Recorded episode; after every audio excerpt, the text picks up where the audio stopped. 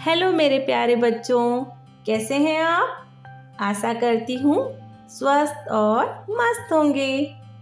कोमल कहानी में आज की कहानी है राजा और चीटी।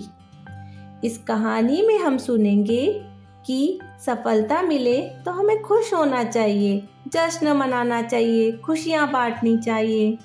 परंतु यदि कभी असफलता मिल जाए तो निराश नहीं होना चाहिए। तो चलो सुनते हैं कहानी। एक राजा था, वह बहुत ही बलवान और ज्ञानी था। उसने बहुत युद्ध जीते थे। उसका एक सपना था पूरे साम्राज्य पर एक छत्र राज करना।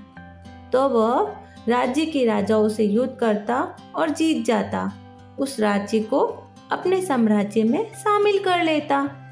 अपनी सफलता की खुशियाँ मनाता और साथ ही साथ नए राज्य से युद्ध के लिए अभ्यास भी करता। एक बार वह राजा किसी दूसरे राज्य से युद्ध करता है और हार जाता है। उसकी सारी सेना मारी जाती है और सारी शत्रु सेना राजा के पीछे भागती है उसे मारने के लिए।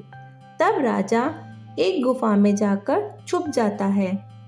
शत्रु सेना को राजा नहीं मिलता तो वे वापस चले जाते हैं। वे सोचते हैं, राजा यहाँ तो कहीं मारा गया है या कहीं छुप गया है।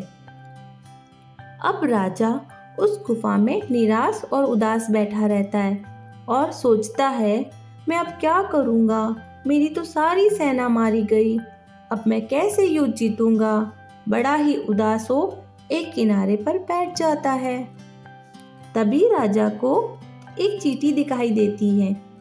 चीटी के मुँह में भोजन होता है और वह दीवार पर चढ़ने लगती है।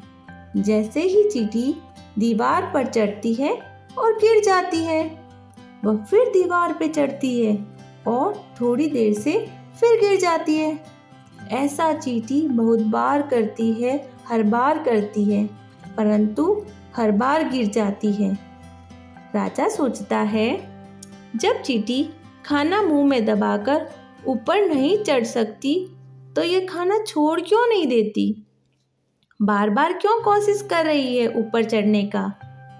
राजा ऐसा सोचता है, परंतु चीटी नहीं। चीटी निरंतर कोशिश करती है और आखिर वह खाना मुँह में लेकर ऊपर पहुँच ही जाती है, जहाँ उसे जाना होता है। राजा यह सब देख रहा होता है और वह सोचता है चीटी ने हिम्मत नहीं हारी। आखिर में वह अपना खाना लेकर ही अपनी जगह पर पहुँची। यदि एक चीटी ने हिम्मत नहीं हारी तो मैं तो मनुष्य हूँ। मैं कैसे हिम्मत हार सकता हूँ? राजा इस बात से बहुत प्रभावित होता है और धीरे धीरे प्रयास कर वह सेना इकट्ठी करता है, निरंतर अभ्यास करता है। दुगने जोश और उत्साह के साथ वापस उसी राज्य पर हमला करता है और इस बार युद्ध जीत जाता है। धीरे धीरे राजा बहुत सारे राज्यों से युद्ध करता है और जीतता है और अपना एक छत्र साम्राज्य स्थापित करता है। जैसा राजा का सपना था, कई वर्षों तक राज करता है।